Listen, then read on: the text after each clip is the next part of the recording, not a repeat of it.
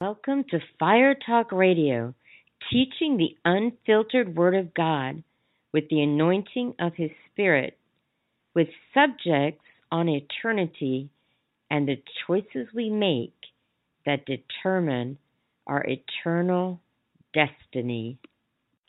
Hello, everyone. Welcome to Fire Talk Radio. I'm so glad that you joined me tonight, whatever part of the world that you're listening to me from and of course, whatever time zone.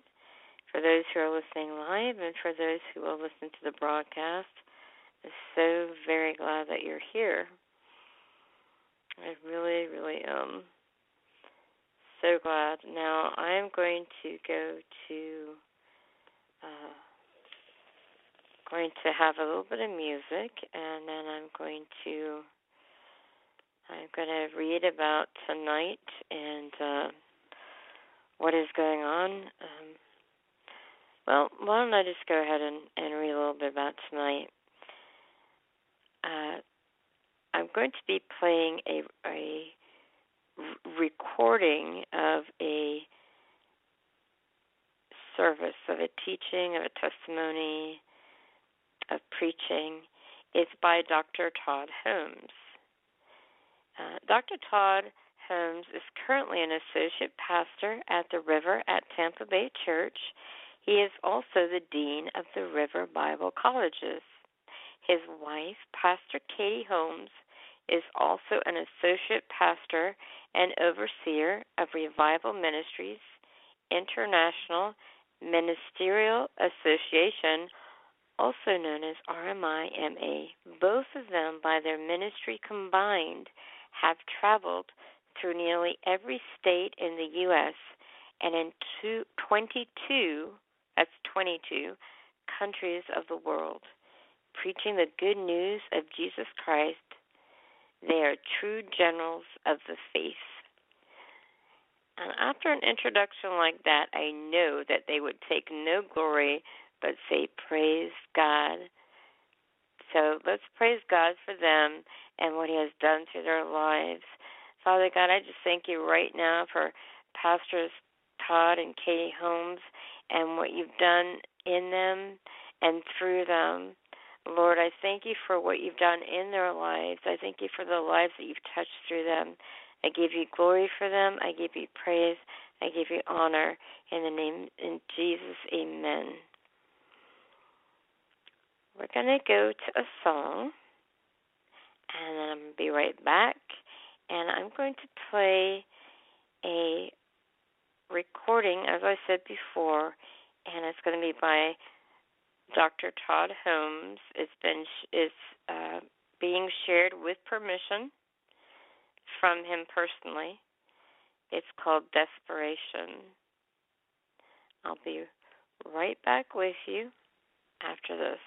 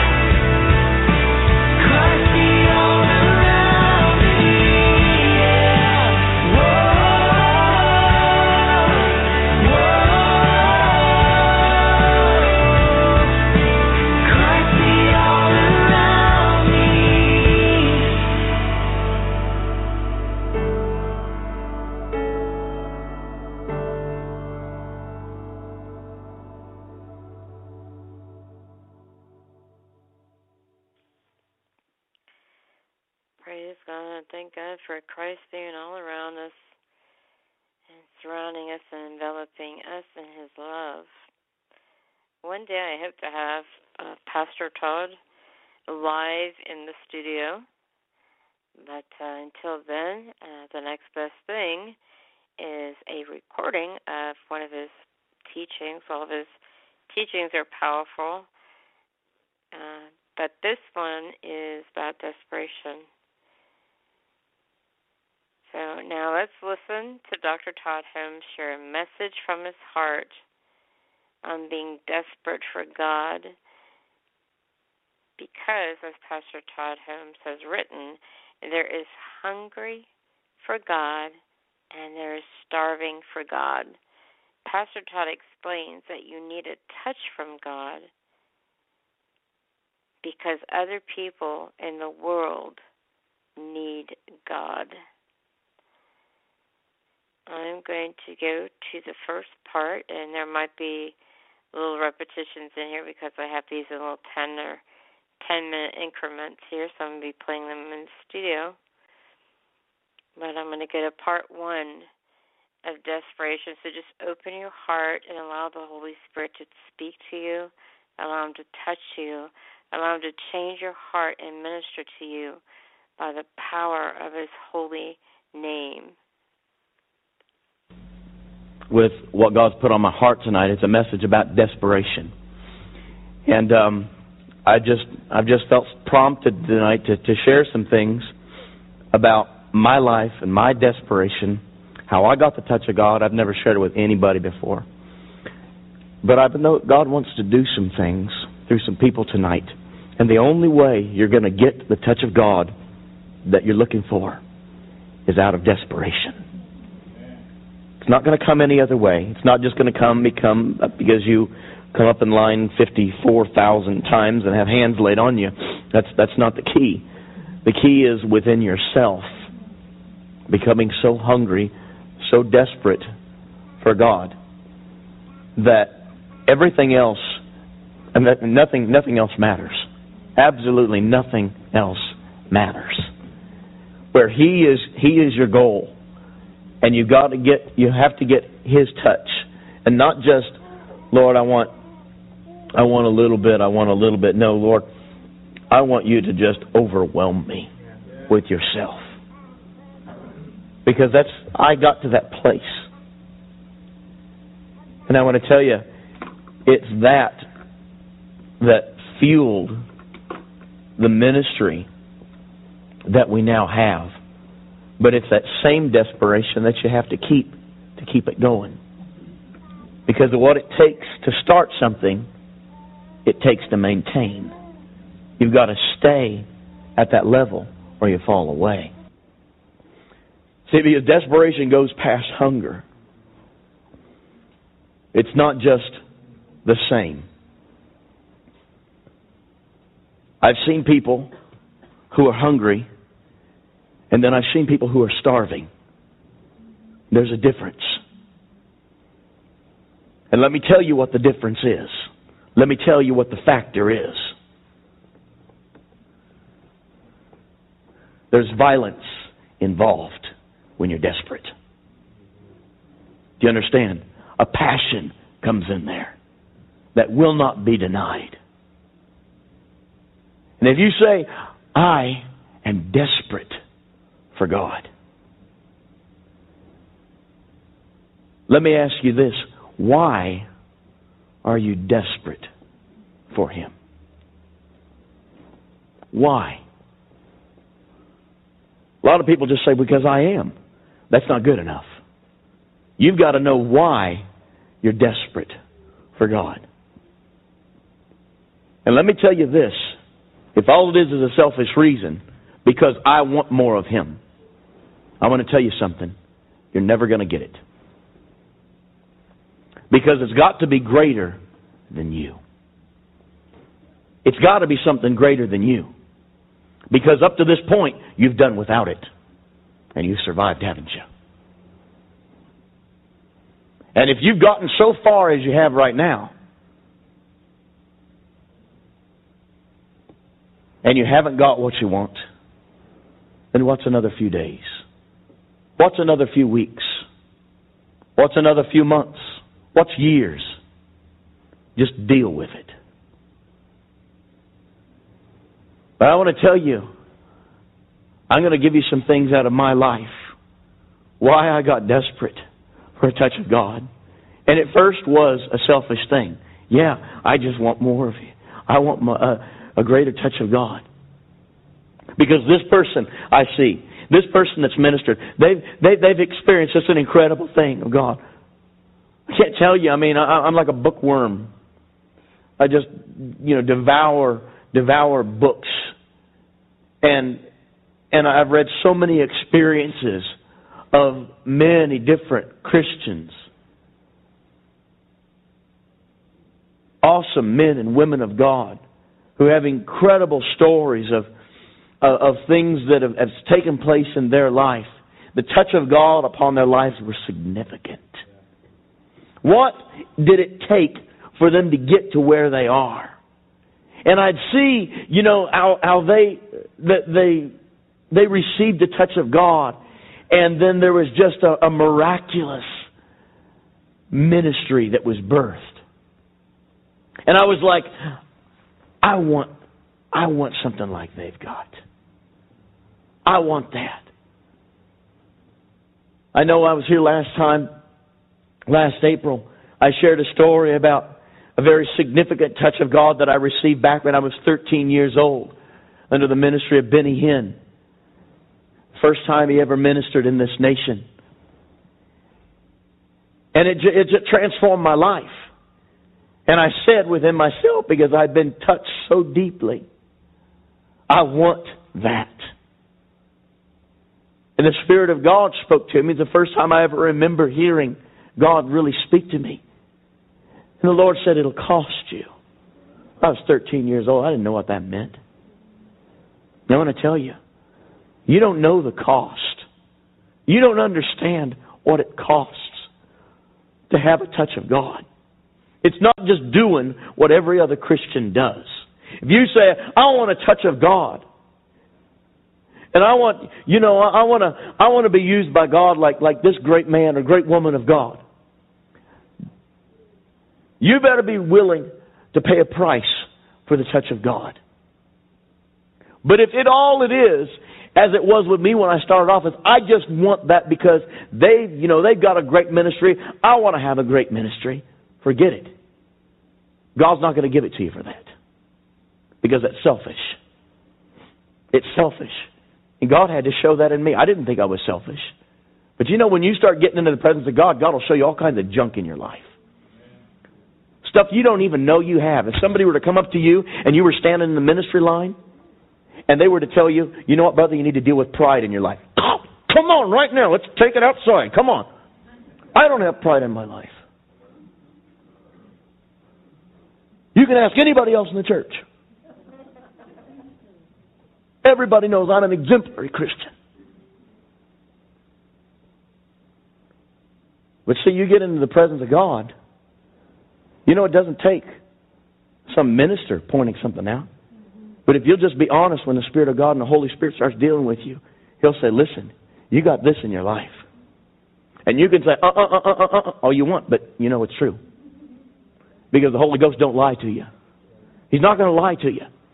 He's just going to tell you the flat out truth. And when He exposes something, He expects for you to deal with it. Not deny it, deal with it. You say, well, how do I deal with it? You say, God, come and burn this thing out of me. Burn this out of me. I don't want it. I don't want it, Lord. Burn it out of me. And when God began to show me that some of the things that I desired were, were just selfish, I didn't want that. I didn't want that. And so after I just laid it all on the altar before God, just gave it all up. Said, okay, God, I care less what kind of ministry I have. Don't care what kind of touch of God I have, I guess. And I just laid it all out there, said, okay, forget it, God. It doesn't even matter anymore. Then I realized after a little bit of time there was still that thing in there that I wanted more God. I wanted a fresh touch of God. I was desperate for something more of Him. In fact, I found myself more desperate than before, more hungry, more thirsty. I was like, God, I laid this all down. I don't understand what this is. He said, What's behind it now? What's behind it now, son? And I realized that it wasn't any more myself. For that part of me had been crucified. I'd laid it down. It had died. But now, I wanted that touch of God so that other people's lives could be changed. Forget me, God. It doesn't even matter about me. I could care less if anybody ever knows my name. And I'll be very honest with you, that is the absolute God honest truth. I don't care if anybody ever knows who Todd Holmes is. That does not matter a hill of beans to me. All I want is for people to receive the touch of God. I don't care if anybody knows me, remembers my ministry. You know, there's some incredible songs out there now, and you know we sing some that are really great. You know, I want to be a history maker. Wonderful song. And you know what? What an incredible thing to be associated with changing history because of what you allowed God to do through you. To be associated with changing history because of what you allowed God to do through you. And you know what? That's all possible. But you don't have to go after it to make yourself famous. Because that doesn't matter. One thing I found out that with God, faithful and famous are synonymous. Faithful and famous with Him are synonymous. He just wants you to be faithful. Will you be faithful to me? Will you be faithful to me? Will you do whatever I tell you to do, whenever I tell you to do it, and not give me any excuses? And not say, God, well, I don't know if that's in my best interest. Or who are we, who are we talking about? Is it your life or is it His life? So you got to get to the place where you lose yourself in Him. You know, there's a lot of ministers out there who haven't yet lost themselves in God. Called into ministry. But the reason, you know, they're, they're doing what they're doing is so they can make the next step and then they can launch themselves into this thing or get noticed by this person or that other thing and all. And it's all just a big career building thing. You know what? You're in it for the wrong reasons. It's all the wrong reasons. I got hungry and I got desperate for God because I wanted to see people's lives touched and changed. Because of what God has done in me. And you know what? God's still changing me. And He's still changing every single person here. But you've got to get to the place where you realize that the reason that you're desperate for a touch of God is not just because you want it. It's because the world needs it. The world needs for me to have the fire of God. The church needs for me to be consumed with Him. I can survive on my own. I can even live a Christian life without an extraordinary touch of God. Okay? Understand what I'm saying? Because people have done it for centuries. Just kind of getting by, living a so so Christian life, just an average Christian life. You know, not making any waves. You know, when you get to heaven, you'll see them. They're not going to have any great rewards or anything like this. They just kind of, they just got by. But you know what? They made it to heaven. Praise the Lord. But you know what? God's called us to not just see people's lives change so that they just make it into heaven, but to challenge people to come up to new levels. Amen. I don't want to minister to just a bunch of average Christians. In fact, there's a lot of churches I wouldn't even want to go to preach because it's filled with just nominal Christians. I want to be ministering to people who are on the cutting edge, people who are hungry. Amen. I'd rather have a handful of hungry people than a whole convention center filled with people who are just nominal Christians. Because I want to challenge people who really, really want more of God to come on, let's step into it. Because we can make a difference. And if you will allow God to come in and touch your life, if you'll allow the fire of God to come and burn in you, and our God is a consuming fire. Amen. He's not that way that you heard in Sunday school years ago. This little light of mine, I'm gonna let it shine. Shoot that song. No, he's not a little light inside. No, he's an all consuming fire. Amen. God, make me an inferno. Set me ablaze for you. Dip me in the kerosene of your spirit and let me burn for you, God. That's what Charles Finney prayed. Dip me in the kerosene of your Holy Spirit and let me burn for you.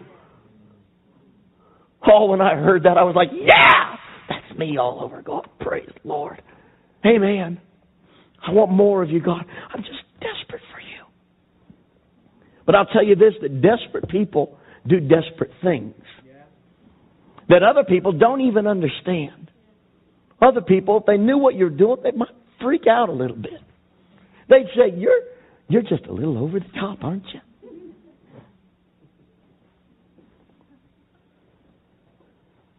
And that's why I said tonight I want to share a few things.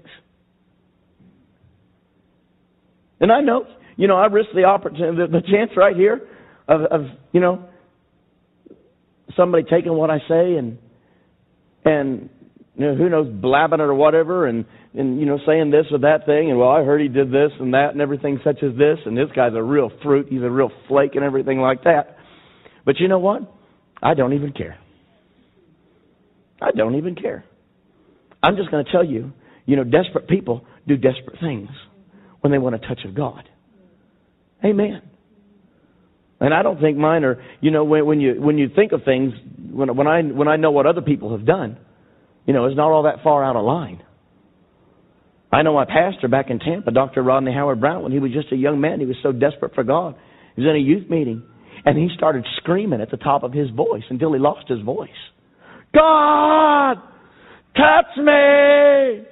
God, if you don't come down and touch me, I'm going to come up and touch you. And he screamed, I mean, screamed that until he lost his voice. And then kept screaming. And nobody could hear him. But he was desperate. And I want to tell you, desperate people don't just sit by passively. And you can have you can you can live a Christian life, you can have a ministry and not have a significant touch of God. Amen. In fact, you go to a lot of the, you know, theological cemeteries, theological seminaries, and um, and they're not going to encourage you to to go for a significant touch of God in your life. They'll just say, "Come on, study more, study more, study more, read more books, do this, blah blah blah blah blah, and you'll be fine. You'll be an accomplished minister." You know, forget about the accomplished minister stuff. I'm going to study, yeah, because the word says, study to show myself approved unto God. Oh, that's right, God, not somebody else. Amen. A workman that needeth not, excuse me, a workman, hallelujah, praise God. Now all of a sudden it's leaving me. I need to study some more. study to show yourself approved unto God. Amen. Hallelujah. And I am going to study the Word. I'm going to continue to study the Word of God. Amen? Because the Word, as it says in the Scripture there, can be, we have to know how to rightly divide the Word. And if the Word can be rightly divided, then the Word can be wrongly divided also. Amen. And so we've got to study so that we rightly divide the Word of truth. Amen. But you stay in the Word. And you continue to, to hunger for more and more after God. But if you go if you go to you know just some theological classes, they're just going to say just get in the Word, just you know get in the Word, devour the Word, and you know read what everybody else has written and everything like this, and all these all this other stuff. And but the thing is, is that you know if you want to be if you want to be successful in the Spirit, you're going to have to have a touch of God. You're going to have to have a touch of God. I'm not saying you can't have a ministry without a touch of God. But you're just going to have a nominal ministry. You're just going to have an ordinary ministry. Who wants an ordinary ministry? That just kind of gets by. Just kind of gets by. Say, well, I'm doing pretty good, I think, for, you know what God's called me to do. Well, you know, pretty good. Who cares about pretty good? I don't want pretty good. Amen. Amen. I don't want a pretty good ministry. I want God to show up in power every single time. Amen. Every single time. In an extraordinary way. Without me having to pull out all kinds of pranks and gadgets and, you know, get my last of the good clean joke books out and break it out there and everything like that. And a lot of people think, you know, this guy, I've had people tell me this, you just must, you must read a lot of joke books or something. Because, you know, we just laugh so much in your ministry. You know, tonight you're not laughing, but, you know, and, but a lot of people, you know, they just, they just think, you know, the ministry is so, you're, you're just so funny. You know, do you just read a lot of joke books all the time? No, I never read joke books. You know, life is just funny in itself, you know. Just, you just start talking about life and it's, it's just a funny thing. But the thing is, is that if you want, if you want a touch of God, you've got to be desperate and you've got to go after it. Amen? David, over in Psalm 42, was a man who was hungry. He was desperate for God. Let me read you a little bit what David wrote here. In 42, Psalm 42, as the heart pants and longs for the water brooks. Let me read you a little bit what David wrote here. In 42, Psalm 42, as the heart pants and longs for the water brooks, so I pant and I long for you, O God. My inner self thirsts for God, for the living God. When shall I come and behold the face of God? My tears have been my food day and night, while men say to me all day long, Where's your God? These things I earnestly remember and pour myself out within me. How I went slowly before the throng and led them in procession to the house of God, like a bandmaster before his band, timing the steps to the sound of music and the chant of song, with the voice of shouting and praise, a throng keeping festival. Why are you cast down, O my inner self? And why should you moan over me and be disquieted within me? Hope in God and wait expectantly for him, for I shall yet praise him, my help and my God. Oh my God, my life is cast down upon me and I find the burden more than I can bear. Therefore I will earnestly remember you from the land of the Jordan and from the summits of Mount Hermon from the little mountain Mizar. Roaring deep calls to roaring deep at the thunder of your water spouts.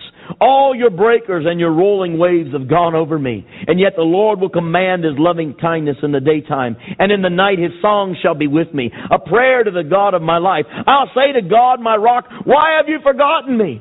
Why go I mourning because of the oppression of the enemy? As with a sword crushing in my bones, my enemies taunt and reproach me, while they say continually to me, Where is your God? Why are you cast down, my inner self? And why should you moan over me and be disquieted within me? Hope in God and wait expectantly for him. For I shall yet praise him who is the help of my countenance and my God. And then it goes on in Psalm 51. And he says, in Psalm 51, have mercy on me, God, according to your steadfast love. According to the multitude of your tender mercy and loving kindness, blot out my transgressions. Wash me thoroughly and repeatedly from my iniquity and guilt and cleanse me and make me wholly pure from my sin. For I'm conscious of my transgressions, and I acknowledge them. My sin is ever before me. Against you, you only have I sinned and done that which is evil in your sight, so that you're justified in your sentence and faultless in your judgment. Behold, I was brought forth in a state of iniquity, and my mother was sinful who conceived me, and I too am sinful. Behold, you desire truth in the inner being. Make me therefore to know wisdom in my inmost heart. Purify me with hyssop, and I'll be clean. Wash me, and I shall in reality be whiter than snow. Make me to hear joy and gladness and be satisfied. Let the bones which you have broken rejoice. Hide your face from my sin and blot out all my guilt and iniquities. Create in me a clean heart, O God, and renew a right, preserving and steadfast spirit within me.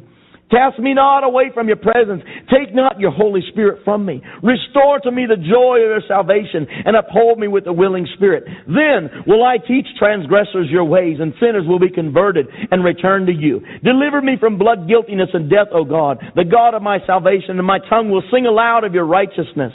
O Lord, open my lips and my mouth will show forth your praise.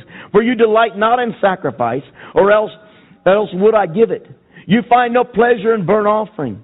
My sacrifice, the sacrifice acceptable to God, is a broken spirit, a broken and a contrite heart, broken down with sorrow for sin, and humbly and thoroughly penitent. Such, O God, you will not despise. You know what? David was desperate for God to do some things in him. And he cried out to God. He cried out to God. Day and night, he cried out. In the first psalm we read, he was crying out, Lord, deliver me from these people who taunt me. I'm surrounded by all kinds of calamity, all kinds of situations. Lord, deliver me from this. And the next one, he wants to be delivered from sin. And he cries out to God, Lord, set me free from this.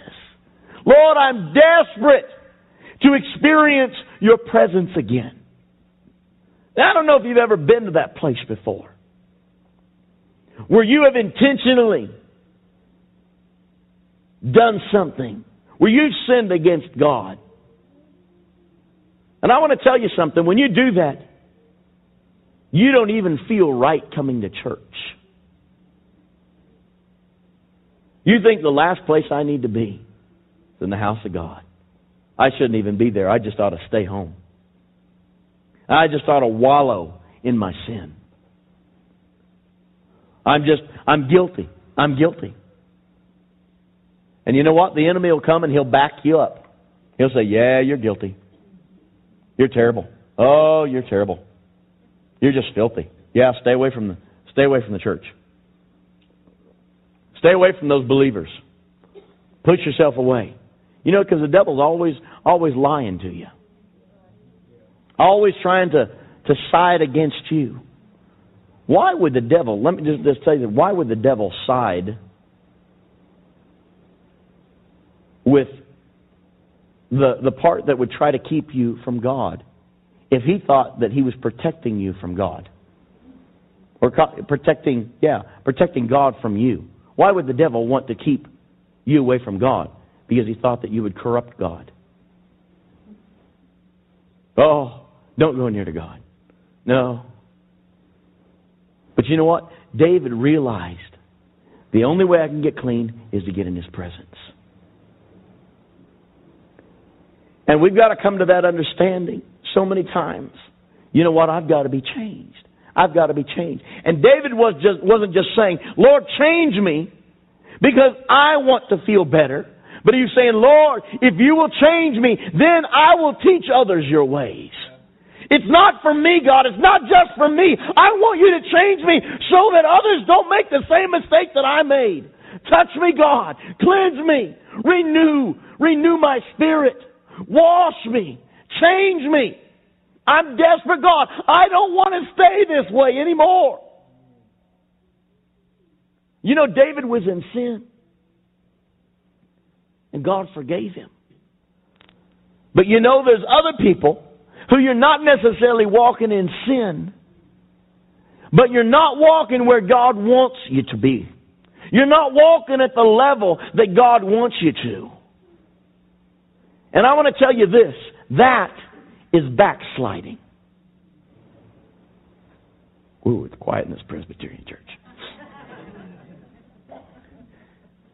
When you are not living where God wants you to live, you're not pleasing God. You're not doing the will and the plan of God. God desires for you to live where He wants you to. And he doesn't just want to put you up at this, at this certain level, worshiping him and living for him at that level just because he wants you there. But people, the world needs you there. The church needs you there. Because you need to be in that place so that you can minister to others. How could David be effective in the position that he was at unless he was lifted up? How could a king live in shame and be a king? How can a king live in shame and lift his head up high? Well, you know what? Throughout the centuries of time, we've gotten real good at it. Listen to me. Because we've gotten real good at being people who live lives, who live lies. We've gotten real good, even in the church, at deception. I'm just laying it out plain here. Do you mind? We've gotten people who, you know, we can we can come and we can, you know, sit in the sit in the chairs and everything, and we can sing the songs and all. We can even lift our hands and everything. And we know good and well we're not at the place that God wants us to be.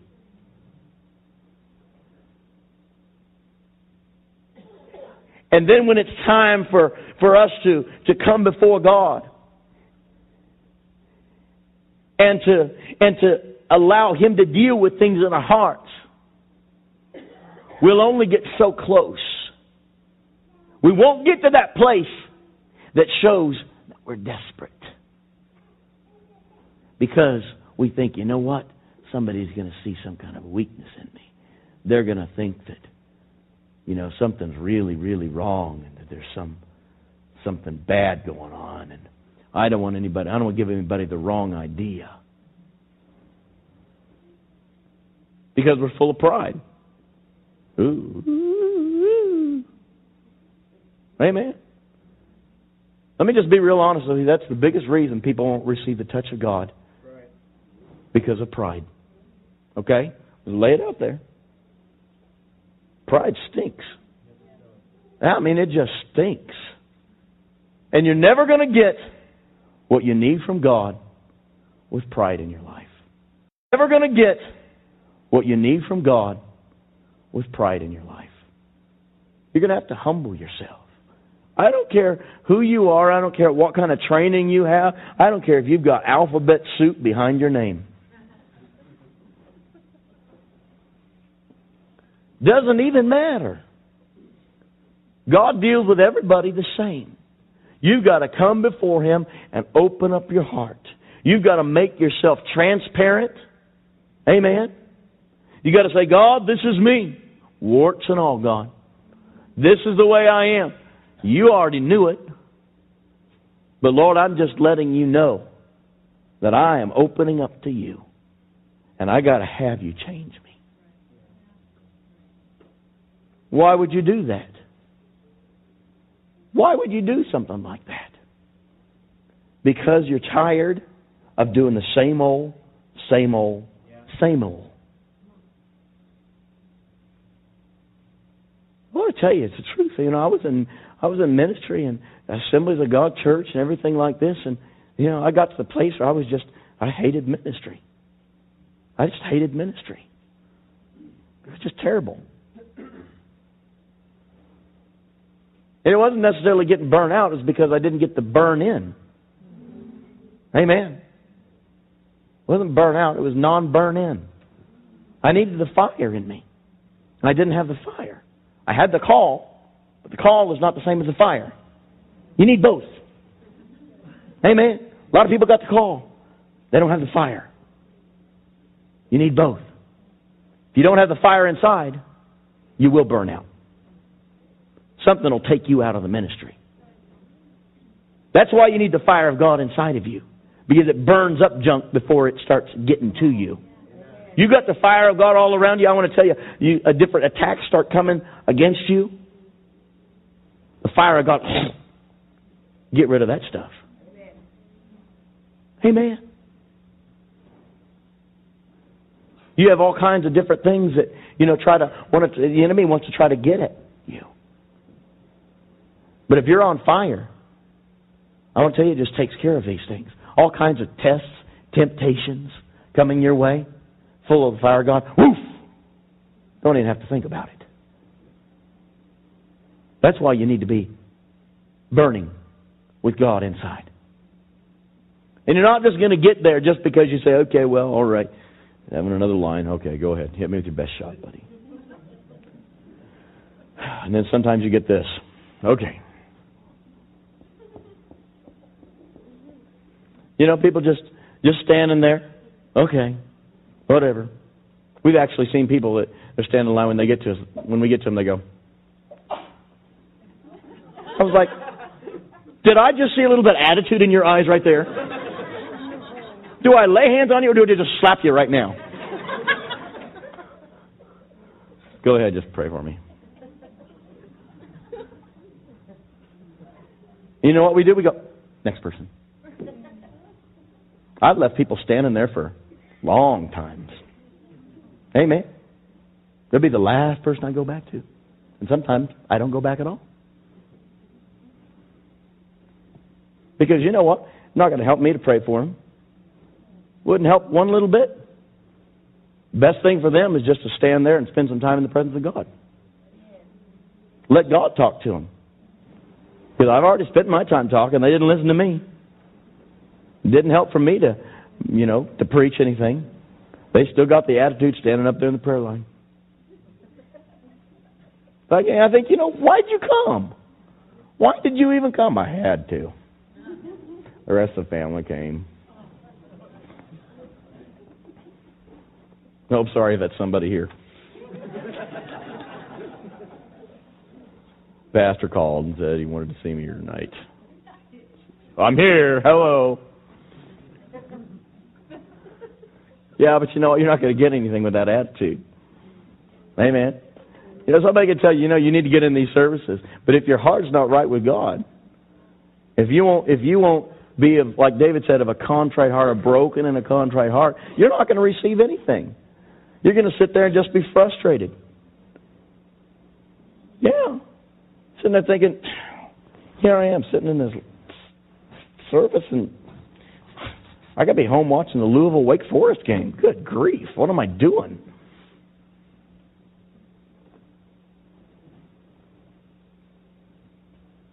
Why don't I why don't I do something different? You know, the most frustrated people are Christians who are not living at the level they're supposed to be living at. And it doesn't help for you to be standing in line, even like, I gotta get it, I gotta get it, I gotta get it. You see that too. And that scares me. Like, you know, you're going to break your teeth if you don't stop that.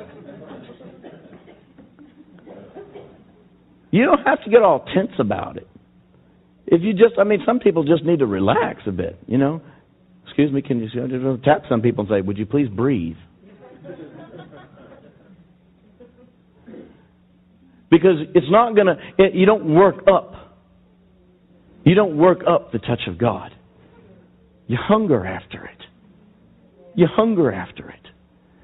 And, and desperation comes by putting yourself in the presence of God repeatedly. Repeatedly. And not backing off.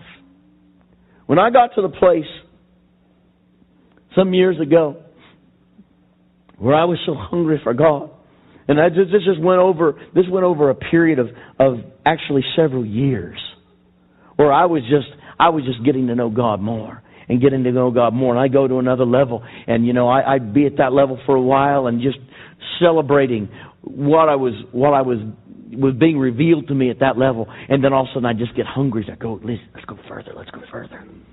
But I just press, press in, press in, press in. I think one of the times when I was, when I became so understanding of where I was lacking, I walked into a worship symposium that was going on. I didn't even know what a worship symposium was. I think it was one of the first ones that had ever ever happened. And there was a guy leading worship there. His name was Jim Gilbert, and uh, a virtual nobody at that time. And I walked into this auditorium that he was doing this symposium in, and he was actually leading in worship.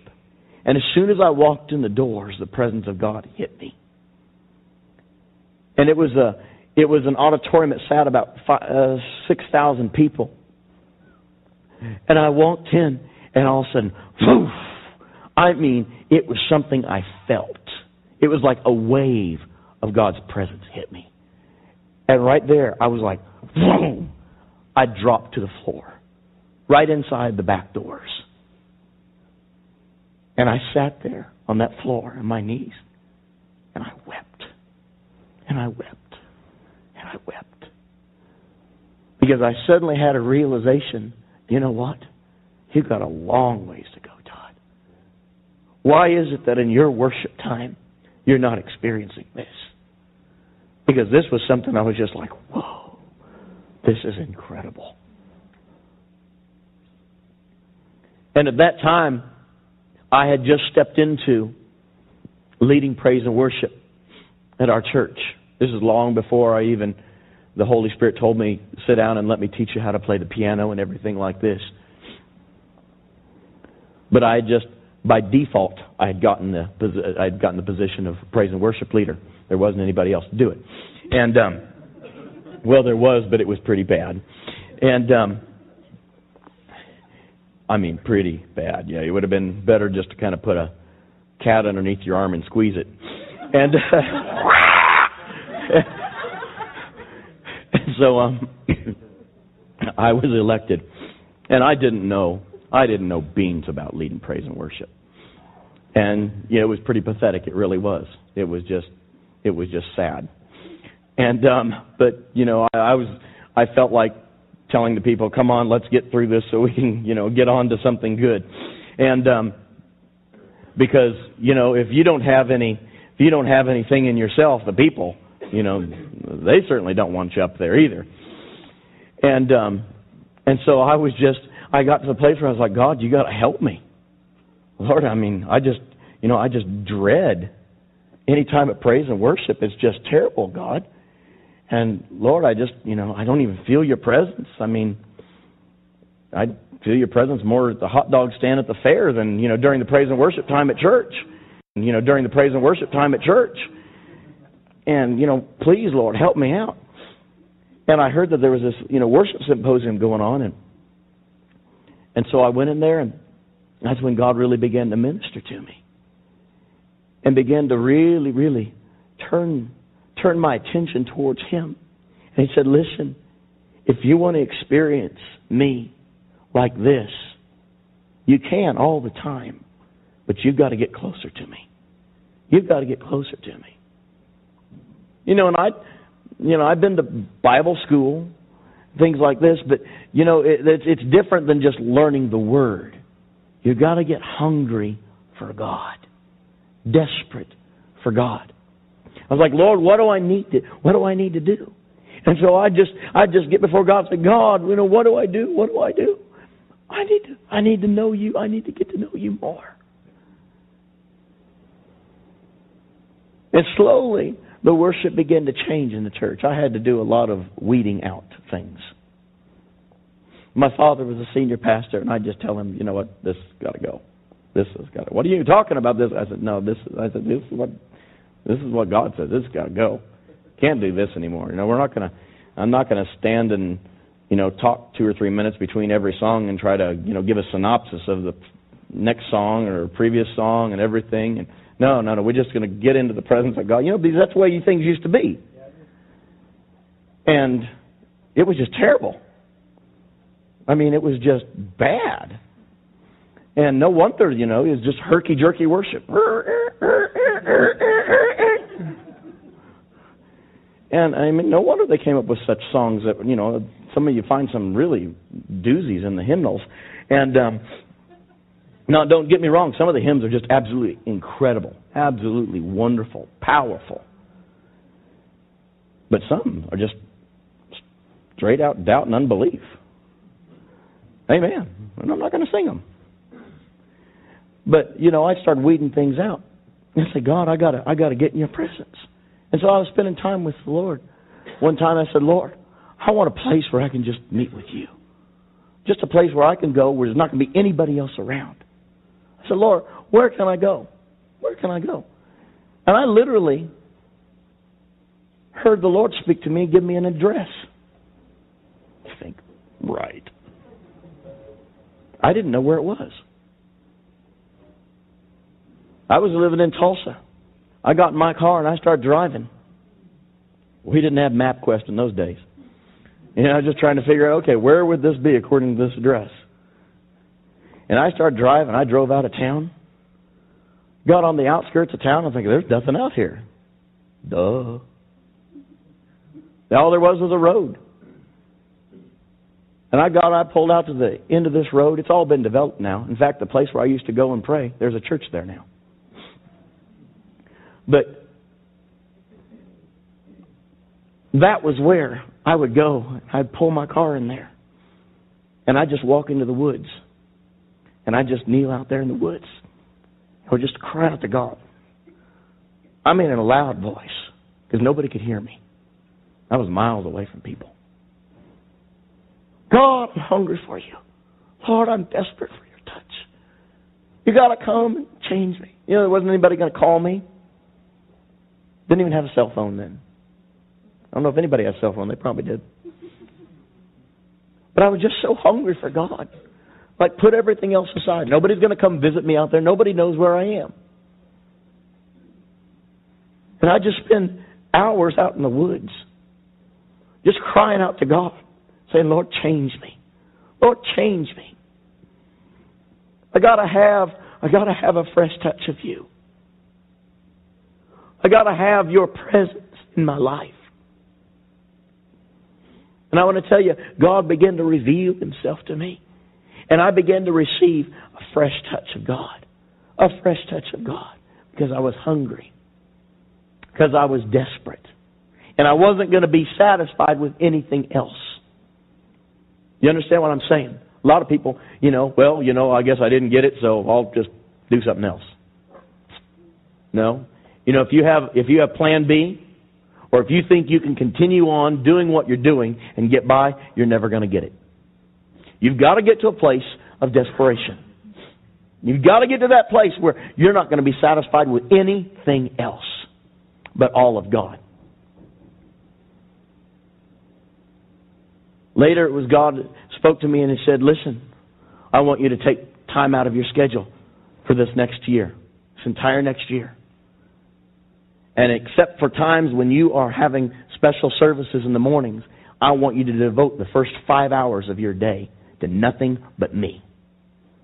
You don't do anything, anything.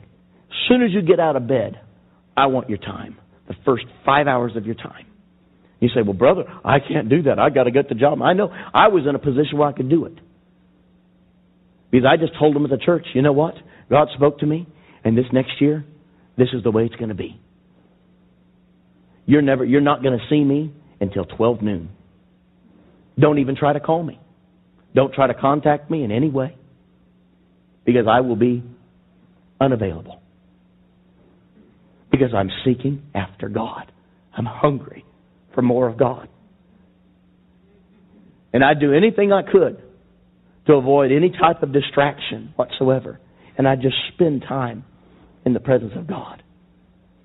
I'd just spend time in His presence, just talking to Him, just worshiping Him. A lot of people say, well, brother, you know, that's kind of a unique experience and good for you that you could do that. But I can't do that. But I want to tell you, God knew what I could do. And God knows what you can do. If you're really hungry, if you're really desperate for Him, you'll just do it. You'll do whatever He says. You'll put things aside and you'll say, God, whatever it is.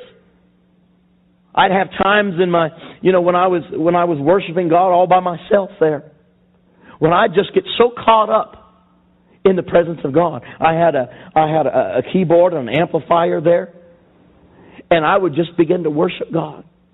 Sometimes I'd I'd spend three four hours doing nothing but just staying right on my keyboard and just singing new songs to God, just continually. I mean, something fresh, not something I wasn't practicing for worship or anything like this. It was just the flow of the Spirit of God for hours. Just a fresh song of God, one after another, after another, after another, coming forth. I remember sometimes I get so caught up in the presence of God doing that, I literally would just fall out in the Holy Ghost. Oh, wham! Because I couldn't handle it anymore. It was like the presence of God gets so thick in the room People say, well, don't you think you're going a little too far? No. No. Not at all. See, because when you're really hungry, when you're really, really desperate for God, God will touch you. God will touch you. The songs that I had on my CD, those time, those songs all came out of times just spit in worship like that. Spending spending times where I just just intimate times with God. Because that's what, you know, God was doing things inside of me. So we've got to get to a place where when we worship God, it's just like we put everything else aside. Like where there's nobody, it's just an audience of one. Lord, you're the only one else here. You're all that matters. You know, some of you do that at home sometimes. You get just so caught up, you're all by yourself.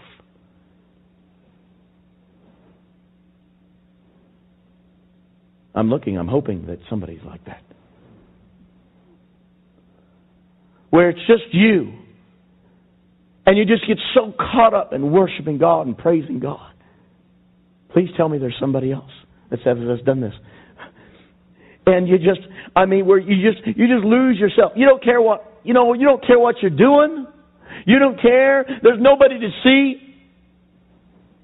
Why can't we be that way even in church? Why is it that it just has to be all by ourselves? See, because you could be a catalyst for something totally breaking loose. If you learn to lose yourself in His presence, instead of being so conscious about what somebody else going to think about me. This probably seems a little weird to these people over here. You know what? There might be some first time visitors. Might freak them out.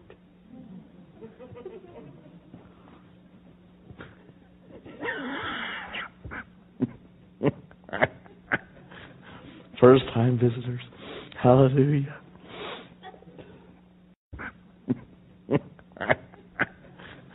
First time visitors. Hallelujah. Uh,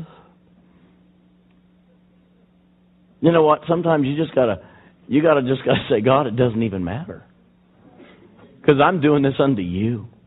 I'm not doing it to impress people. It doesn't even matter, God. All I want is more of you. I had read a book about practicing the presence of God. It was by two men, Frank Laubach and Brother Lawrence. And that actual book is out of print now. They've tried to reprint some of it with just Brother Lawrence. But after I read that, and this was men who'd written this back in the 17th century, and these guys had something I didn't have. They knew the presence of God. They were so aware constantly of the Holy Ghost being with them every waking moment. I said, I want that. I want that. If those guys can live like that, I can live like that. Personally, and truthfully, I, I thought I could just step into that in just a couple days. Because I was living a pretty close life. And I didn't even realize how difficult it is to be constantly aware every waking moment of your life to be constantly aware of the presence of God with you. To never have a time where you're not aware of Jesus being with you. Oh, just try it. Just try it for a day. Try it for an hour. Amen. As you're, as you're just going about your day. You understand then that, you know what? This is not an easy thing. And I had to practice being conscious of the presence of God everywhere I went. Everywhere I was. Everything I was doing. Because I was so desperate for His presence just to be always with me. I wanted to know Him. I wanted to know Him more than anything else. All I wanted to do is know God. I want to know you, Jesus. I want to feel you. Just like, you know, somebody. Can you stand up here with me, buddy? Just walk with me, okay? Just like, just walk with me. I don't have to drag you. Come on, don't make me mess you up, man. Uh, and so, you know, He's constantly aware that I am walking with him. I've got my arm around his shoulder here and everything. He's aware of that. No way he couldn't know that. Isn't that right? Right. Yeah, isn't that right? Yeah. Turn around here. And I wanted to know, just like he knows that I'm here, I wanted to know and be this conscious that the Holy Spirit is always with me. God's always got his arm wrapped around me, saying, We're walking together. We're together. You're never going anywhere, and I'm not going. What would it be like to live your life? Listen to me. What kind of authority would you start walking in if you were constantly aware that the King of Kings, the Lord of Lords, the power of heaven was this close to you? It changes things up. Oh, it changes things up. Hello. Makes things different. Thank you, buddy. And so I said, I said to God, I said, Lord, because I, I just for for months and months and months I've been practicing His presence, and I said, Lord, if I ever get to the place where I'm not aware of Your presence, Lord, I said, yank my chain, God. I said those words exactly. Yank my chain, God. And so it was about Christmas time. This is, you know, some years ago, and I was I was in Tulsa. I had been kind of notorious for always waiting until the last moment to do any type of shopping for for Christmas for friends and families and everything. And sure enough, it was Christmas Eve, and you know, just about one or two o'clock in the afternoon, and I hadn't done anything yet, and um, I needed to get it done, and I had about you know four or five hours or something to accomplish everything. So I ran to the to the local mall and literally ran. And uh you know running up and down the the aisles of the mall and the different stores and everything trying to grab this grab that and everything like that. And um I was sprinting down one of the main aisles of the mall and all of a sudden out of nowhere somebody sticks their foot out catches me right in the shin and I go flying Wah! I had packages, boxes, gifts, everything just all out on the floor, sliding across the floor of the mall.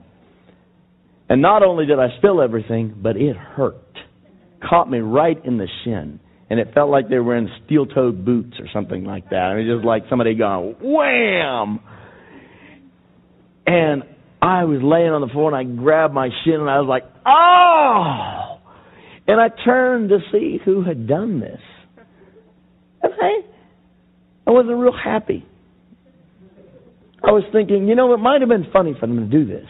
But, uh, you know, it hurt, first of all, really bad. And secondly, I'm in a big hurry. I've got things to do. And I turned around to look, and there wasn't anybody around. And I crawled back a few feet. I looked around the stores. There wasn't anybody anywhere close. It was almost six o'clock. Some stores had already pulled down the bars, you know, in front of the stores and everything like this, had shut up. And I was like, what in the world is going on? I know it. I felt it. There was contact made there. Something happened. And I was just I was just like freaked out. And I went and I was gathering all my packages, boxes, gifts, and everything. Pulled them over to a bench, and I was stuffing stuff back in the sacks and everything, and just kind of mumbling, grumbling. Oh, I can't believe this. And the Holy Spirit spoke to me. He said, Todd, you said yank your chain. I was like, oh my goodness. I just busted out in tears right there. Here it was, Christmas Eve. Christmas Eve. You know, celebrating the birth of Christ. If there's any time you're going to be aware of God, it would be at Christmas time. Well, not with me. Not on Christmas Eve. All my thoughts focusing on accomplishing my goal. And I had completely pushed God out of the picture. I hadn't sinned. Understand what I'm saying? Nothing I'd done was sin. But I had pushed him out of the picture, and I was not aware of his presence. And I had told him, if I ever get to that place, Lord, yank my chain. And the Lord spoke to me and said, You said, yank my chain. The only reason he did it is because I asked him to do it. Because I was desperate to get to that place to know him. You know, and suddenly, all the buying of gifts meant nothing. Nothing meant anything. And I just dropped to my knees right there and I began to repent. Not, not from some deep sin or anything. It wasn't that. And some people wouldn't even, they wouldn't even have the slightest concept of what I'm talking about. They said, well, you know, God's not going to get after you. No, God wasn't scolding me. God wasn't mad at me at all. He wasn't, he wasn't disappointed in me. Because I serve a God that loves me. All, all He does is love me. And all He wants is for me to come closer to Him. Just like He wants you to come closer to Him. And if you're really hungry, you're really desperate for God, you're going to go after Him like there's no tomorrow. You're going to say, God, come and change me. I don't want anything else. I don't want to substitute you with something else because your presence isn't here. We've got to come up with some other kind of hype. We've got to come up with some kind of a program or something. Well, God's not here, folks, but let's do this. No. We don't want that. You've got to get to the place where I've got to have God fully or nothing. Or nothing. When I was ministering some years ago, I told the Lord, if you do not speak to me, if you do not give me a message that I know is from you, I will get up on the pulp, on the platform. I will stand behind the pulpit and I will tell everybody, go home. God doesn't have anything for you. I told God that. If you don't give me a fresh word for the people, I'm going to tell them to go home. And I want to tell you there's two times that I walked up behind that pulpit and I was ready to do exactly that. And I was ready to do exactly that. I didn't have my Bible. I didn't have note number one with me. I had all left them. I didn't have any notes anyway. I had left my Bible out on the chair and everything. And I just walked up to the pulpit and I was prepared to tell the people, God didn't give me anything, just go home. See, because I've got to this place with God where it's God, you know, I'm just going to be open with you, God. This is the way it is. If you don't speak to me, you don't give me something, I'm just going to tell people. God doesn't have anything for you. Bye bye. Sorry you wasted your gas coming over here.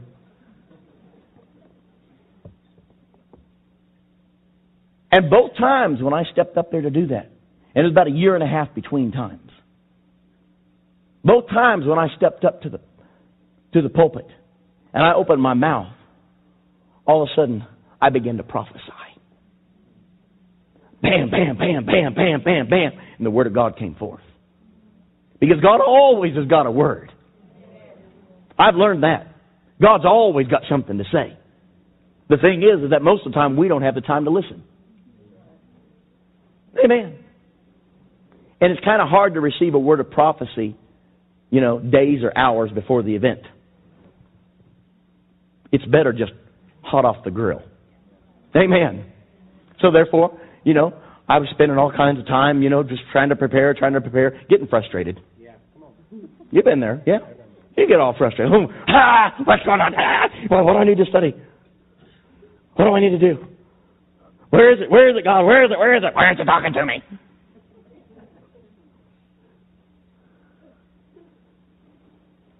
You tear up your whole office trying to find, you know, what it is. What is it? What is it? You're praying desperate prayers. Oh, God, please. And you don't hear anything. You get to the place where you feel like, I don't have it anymore. I've lost connection with God. I don't know what I've done, but I've lost the connection. He's not talking to me. I don't have the slightest idea what God wants me to say. Don't have a clue. Don't have a clue. And I've been doing this for years. I don't have a clue. Well, I've learned since then, don't get frustrated. Because God's always got something. Always has something. Always. Amen. Doesn't matter whether I know it or not. Whether I'm aware. Because I know I've always I'm always prepared. And that's the key thing right there. Are you prepared to always, whenever you speak, to speak as the oracle of God? Always. Always. No matter what. You know, you don't have to spend, you know, 20 hours praying in the Holy Ghost to get prayed up to accomplish what God wants you to do. You've just got to live in that place where you're always ready. Amen. Amen. Doesn't matter. I mean, I could walk in here all sweaty and stinky after playing a game of basketball and deliver a message from God. Okay? Yeah. I know our pastor shared a time when he was when he was holding revival at a church and it was I think it was right after Christmas or something one of the kids had gotten a new uh, Game Boy or something like this. And um he had spent like all afternoon with the pastor's son playing the Game Boy on TV and everything like this. And the pastor pastor had come in several times and and looked at him, you know, and saw him he was playing the Game Boy, you know, and everything like this and he was like um Rodney, aren't you going to go prepare for the service? Uh not right now and he was just continuing to play and everything like this. And um, and after after a few hours, the pastor had come in several times and he'd seen him what he was doing and everything. And um, he's like, "Oh my goodness," he goes, "You're not going to be prepared at all for tonight's service. Oh, I don't know what I'm going to do. I don't know what we're going to do."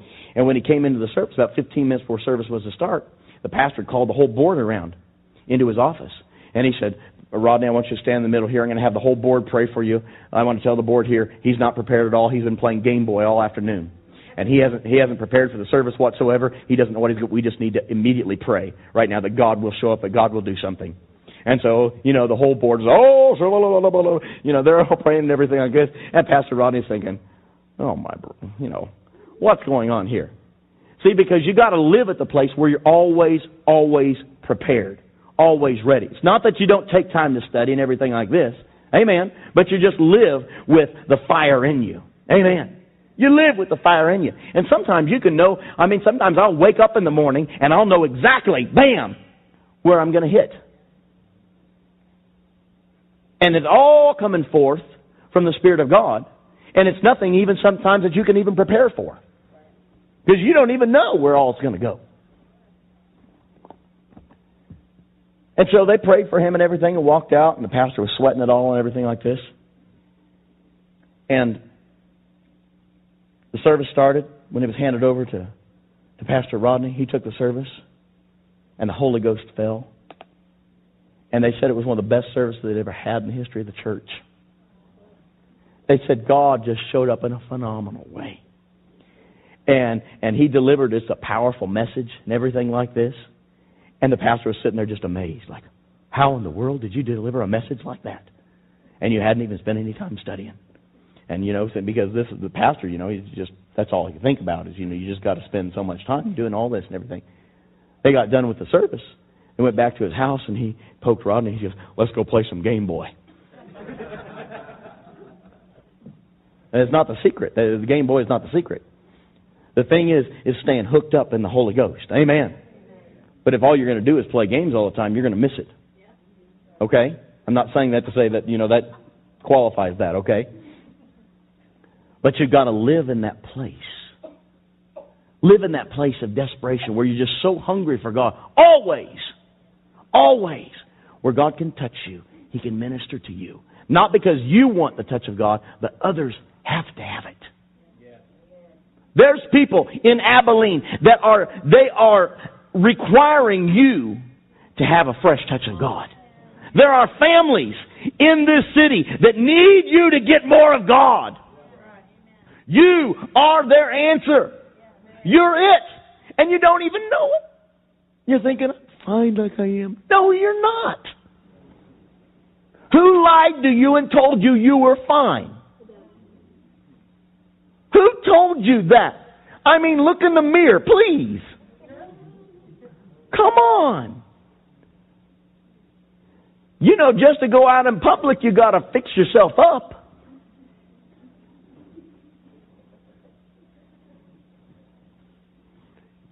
And yet we think that, oh, I'm fine. I'm a spiritual powerhouse. No, you, you ugly thing, you need more of God. You really do. I hate to be the first person to tell you that, but you need more. You need more. And you need to get to that place of desperation. Not just, yeah, I, I think I, I think I could have some more. You okay? What are you going to do? What are you going to do that's going to convince God that you're really desperate for Him? That God's going to come down from heaven and touch you. Not just because, you know, you've got a you know got a great prayer language.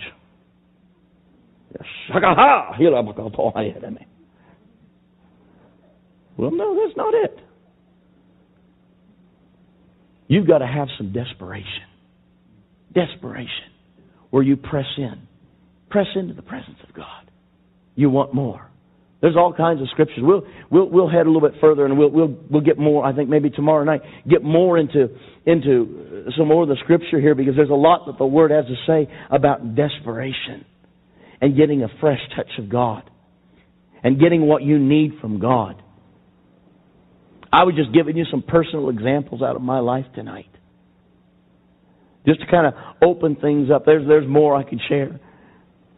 But I'm going to stop right here. And I want you to receive the touch of God that you need. Some of you are saying, you know what, I, I need a you know, I, I need I need to be baptized in the Holy Ghost. But it's so difficult for me to get. No, it's not. Who lied to you? Again, all of these things, you know, people say it's so difficult. I've tried, I've tried, I've tried, I've tried. No, you know, stop trying. Amen and just get into the presence of God and let Him touch you because the truth of it is God wants to touch you. He wants to put His fire within you. He wants to fill you up. The biggest problem God has is you. You interfering with His touch because you're trying to rationalize it. You're trying to think it up too much. You're trying to make it so difficult and all it is, it's as simple. Can I borrow this? Thank you.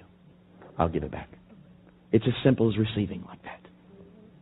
How difficult was that? I've got it right here. Take that. Does she have to think about it? She could. I mean, she really, she could. She could think, what did he slip in that?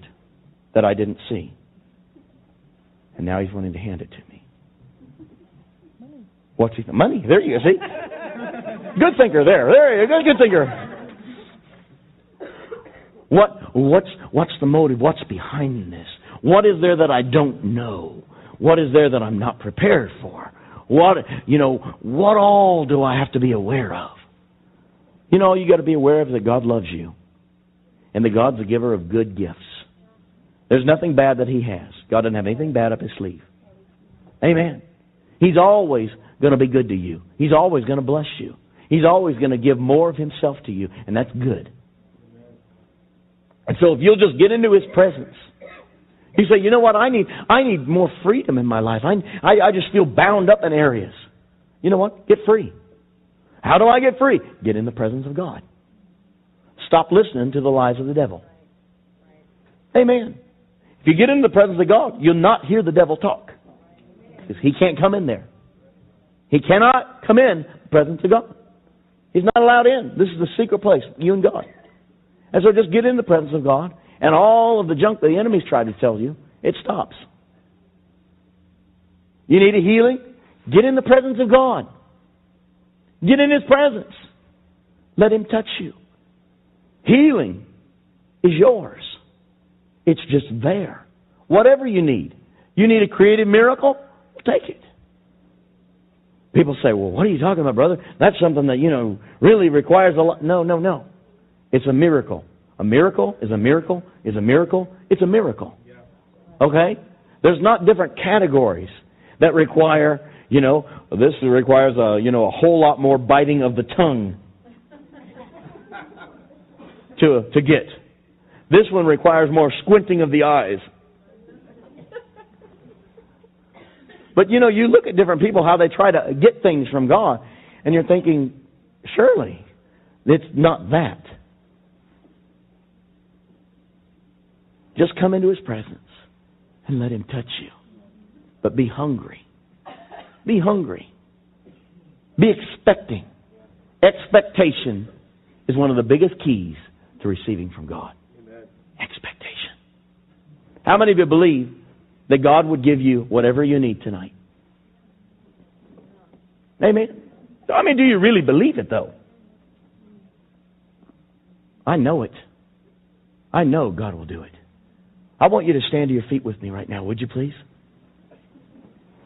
God wants to touch you. Hallelujah. Wants to minister to you, to fill you up, to bless you, put His fire within you, to change your life. Not just because you need more goosebumps. Okay? Or whatever they call them here, chicken skin, or, you know, it changes all over the country. It's not because you need that feeling. I tell you this, you will feel it when God touches you. Okay? You are going to feel it. Don't let anybody tell you, well, feelings, those are fleshly now. It's the same type of people that say, emotions, uh, uh, uh, uh, uh. Well, you know, Paul talked about the stirring up of your most holy emotions. I want to tell you, you get in the presence of God and you're going to see some emotion. Amen. God heals you, you're going to see some emotion. Amen.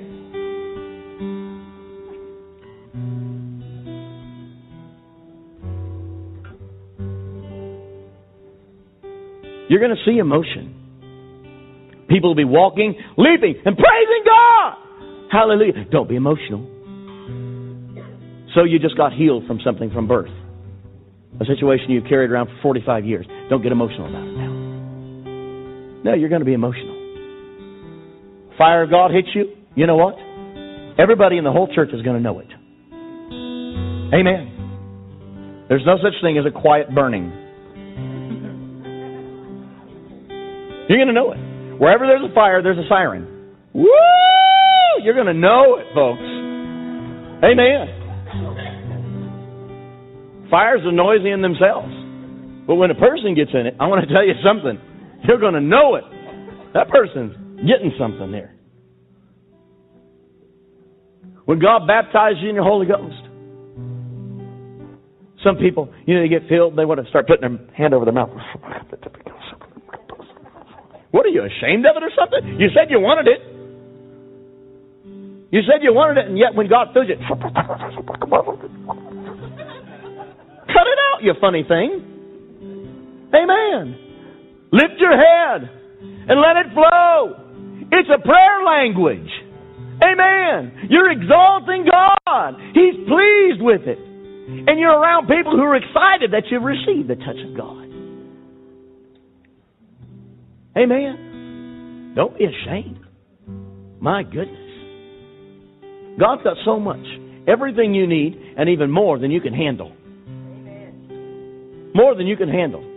I believe God's going to touch some of you tonight, and it's going to be more than you can handle. Hallelujah. I'm just, I'm just, whoo, hallelujah. Woo! Are you ready? No, you're not. hallelujah. Hallelujah. Hallelujah. Listen, if you're ready to throw caution to the wind in receiving God, how many of you are kind of cautious by nature? You better get over it before you get up here. Amen. Lead caution. Because nothing bad is going to take place. No devil is going to get a hold of you. No. Amen. I lay hands on you. I'll tell you this devil's got nothing in me. Nothing. Nothing. He gets upset every time I wake up.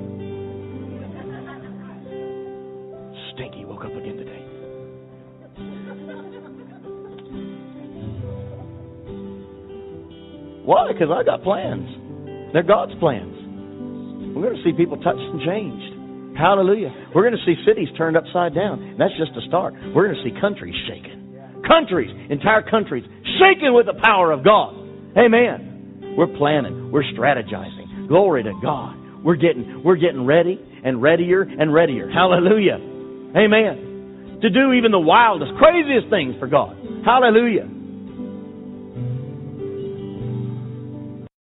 Some of you thinking, well, God touches me, you know, I don't know what might happen. No, you don't know what might happen. Had one lady tell me, I want the touch of God. She is from England. I want the touch of God, but please tell me that I won't fall on the floor. I said, you know, all bets are off, honey. I'm not telling you, you know, anything's going to happen. You know, you can you just say, I want the touch of God. Don't don't give him any parameters to work in. Well, I don't want to fall on the floor. I said, sorry. You know, I'm not going to promise you that. I don't know what might happen. Okay, well, go ahead and pray for me. So, do you really want the touch of God, though? Or are you just concerned? No, no, no. Go ahead, go ahead. Prayed for her. Yes, she's a proper lady. Very proper. Very proper. I want to tell you, she lost her properness that night. Hairpins flying all over the sanctuary. That woman got free. Amen. She didn't just fall on the floor. She was a holy roller. I understood where that holy roller came from. I mean, she went from side to side of the sanctuary. Woo. She got done, looked like her hair had been done in a blender. I mean, all over the place. She lost one of the lens out of her glasses. She was a sight. You know, let me just ask you this are you willing to even lose your reputation? Again, it's just kind of a pride type of thing. I'm not saying that it'll happen. But I'm just wanting you to know that, you know, if you just say, God, come and touch me. I don't care what what it takes. I'm just so hungry for you, so desperate. Whatever you want to do in me, God. I'm just an open vessel for you to pour yourself into. Change me so that other people can be changed. Now, if you're at a place of desperation tonight, not if you just want a little tickle. Okay? This is not tickle me Elmo night, okay?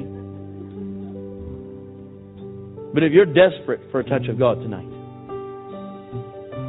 and right now you really feel the Holy Spirit moving on you, and you feel the prompting of the Holy Ghost, like, yeah, this is it. This is it. This is your time. I want you to step up here. I want to pray with you. Right now.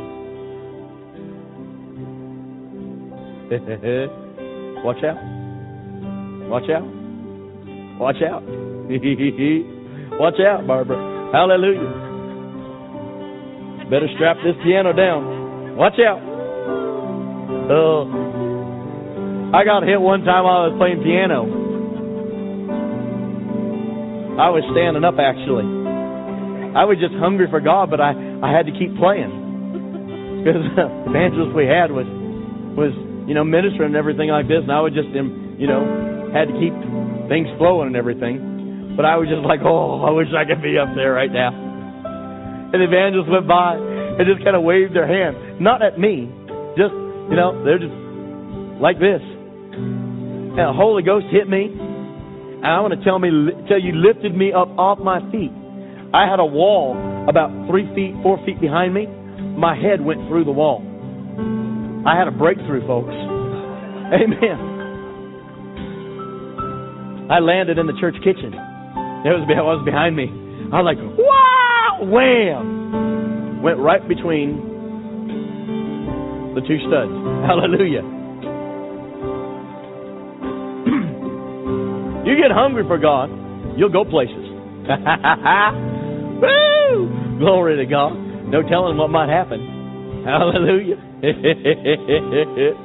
Musicians up on the platform, they're not in a safe player yet. you never know. Hallelujah. What might happen? Glory to God. Suddenly you might be become prophesying on that instrument. Hallelujah. Are you ready tonight? That didn't sound real convincing. Yes. Are you ready tonight? Oh, Father.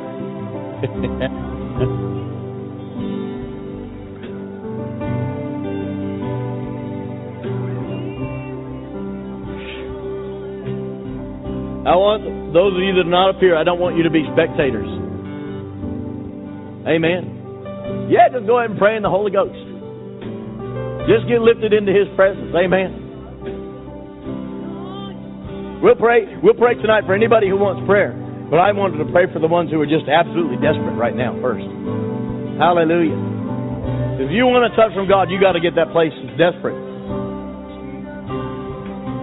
Don't get freaked out by what you see God doing. Hallelujah. He's a God of power.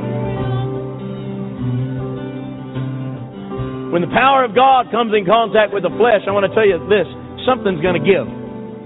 Something's going to give. And I'll tell you this it ain't going to be God. Oh, more, Lord. Lord, I thank you. Thank you, Jesus, for your touch tonight.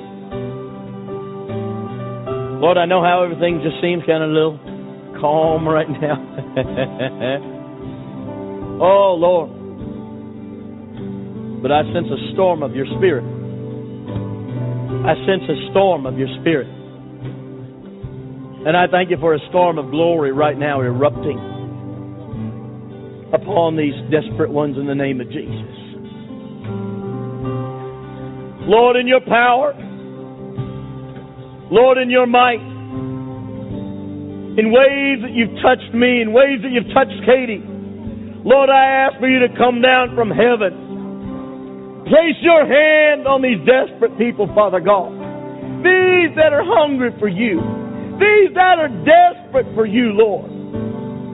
Now, in the name of Jesus. More than ever before, Lord. Touch them. Touch them. Touch them. Touch them now, Lord. In the name of Jesus. In the name of Jesus.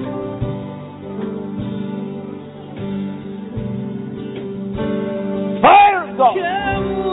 Burn in her now in the name of Jesus. More. More. Fire.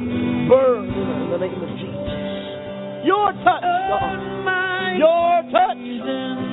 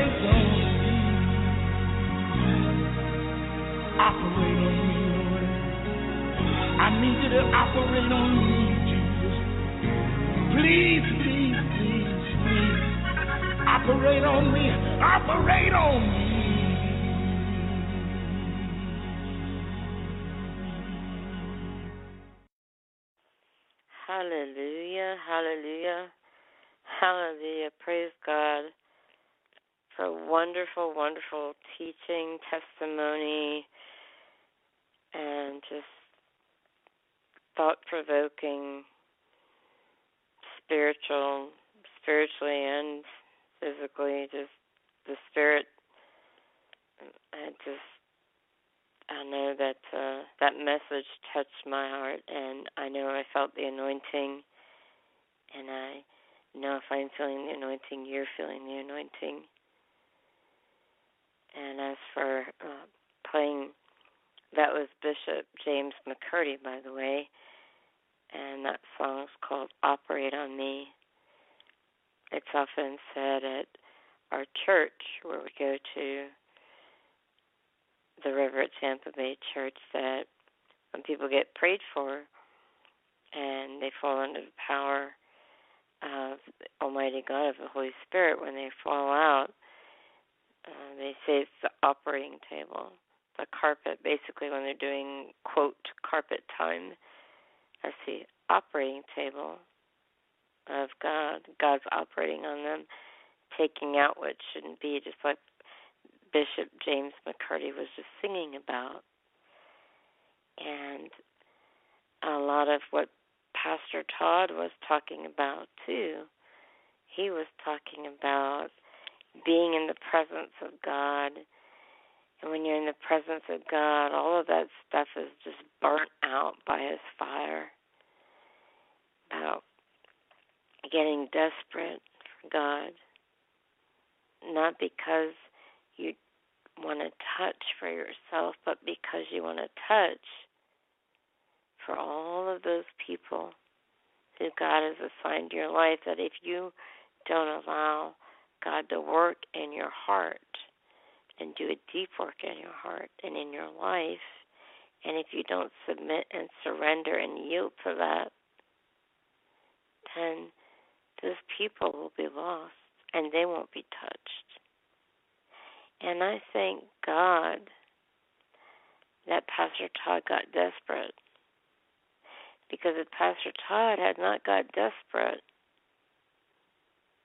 and had not allowed God to do a deep, deep work in his heart and in his life and touched him and changed him, then I would not have been impacted the way I have been impacted through his life. So I'm grateful to God for that. So it's inspired me, and I pray it has inspired you. If you have any questions, feel free to email me at firetalkradio2, that is number two, at yahoo.com Firetalkradio2 at yahoo.com. And feel free to follow me on blogtalkradio.com forward slash Fire Talk Radio 2. That's number 2 at Yahoo. At going with the email and with Blog Talk. I have all these different things. I should just have one place for them all. Let me try that one again. I would love to have you follow me at blogtalkradio.com forward slash fire talk radio 2. That is blogtalkradio.com forward slash fire talk radio 2. And also, my Facebook page is facebook.com forward slash, you guessed it, Fire Talk Radio 2. That's a number 2. And that would be, yeah, just like that. I keep wanting to go dot .com and all of these. But anyway, and also let me see if there's any other things. The um, gentleman you just heard the message from, he, as I stated earlier, is the dean of the Bible College. And Bible College starts January 4th. And scholarships are available. So if you feel you have the call of God on your life, or maybe somebody's come up to you and said, "You've got the call of God on your life," you you you know, if you feel that scholarships are available, I would highly encourage you to apply at riverbibleinstitute.com that is River Bible Institute com. And I'm going to actually play you a little promo here. So give you a little tidbits about it. But it's a wonderful, wonderful colleges. They've got the River Bible Institute, River School of Government, and the River School of Worship, and they've just launched the River School in Spanish. So it's all in Spanish. So I would I would highly recommend that you go there. I did I spent two years there, and I'm definitely definitely not the same person. The uh, so that uh, you can go to riverbibleinstitute.com, River School of Government.com, River School of Worship.com. And I'm not sure about the Spanish one, but you can check it out on revival.com, R E V I V A L.com. I'll be right back with you. In the world, there is a problem. People are hurting. People are empty. Some very alone. People are broken. Many are lost. What they need is hope. They need healing. They need love. They need a Savior. They need someone who will lay down their life. Someone with the fire of God who will hear God's call bring Jesus to the world. What they need is a revivalist. There is a place called the River Bible Institute, a place dedicated to training believers how to live, minister, and flow in the anointing. And it's for anyone, whether your heart is in business or full time ministry. This is a place the Word of God is taught and demonstrated. The Word will challenge those of you attending to find clarity in your calling and deepen your relationship with the Lord.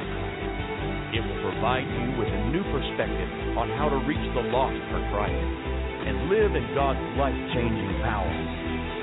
It is a place where you will be empowered to make a difference and set your world on fire with revival. God is calling for all believers.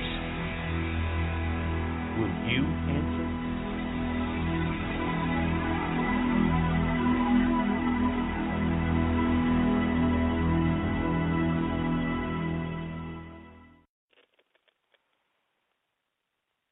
I pray that you answer that call with a yes. I just want to let you know right now that if nobody has ever told you that God loves you and has a great plan for your life, it gives me great pleasure to tell you right now God loves you, He loves you, He loves you, and He has a great plan for your life. I have an important question to ask you. If you were to die this very second, do you know for sure, beyond a shadow of a doubt, that you would go to heaven? The Holy Bible reads that we have all sinned and fallen short, and the wages of sin is death. But the gift of God is eternal life through Jesus Christ our Lord, and whoever calls upon his name shall be saved. So if you want to make sure you're going to go to heaven, or you want to rededicate your life, or the devil's always lying to you, telling you that you're not saved, just repeat this prayer after me and mean it with your heart. Just say, Dear Lord Jesus, come into my heart. Forgive me of my sins. Wash me. Cleanse me. Set me free. Jesus, I believe that you died for me. I believe that you are coming back again for me. Fill me with the Holy. I believe that you died for me. I believe that you rose from the dead. And I believe that you're coming back again for me.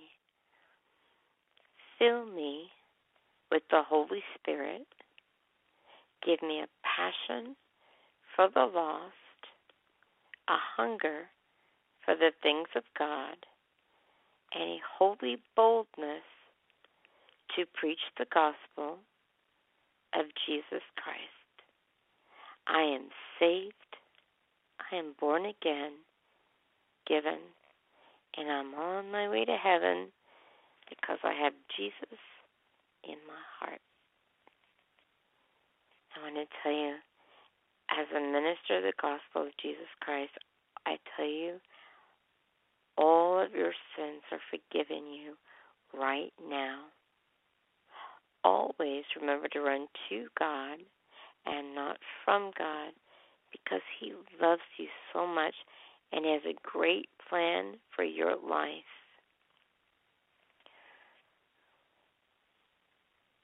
I just want to let you know that all music that has been played during the show has been played with permission by the artist or somebody who has the authority to uh, give permission.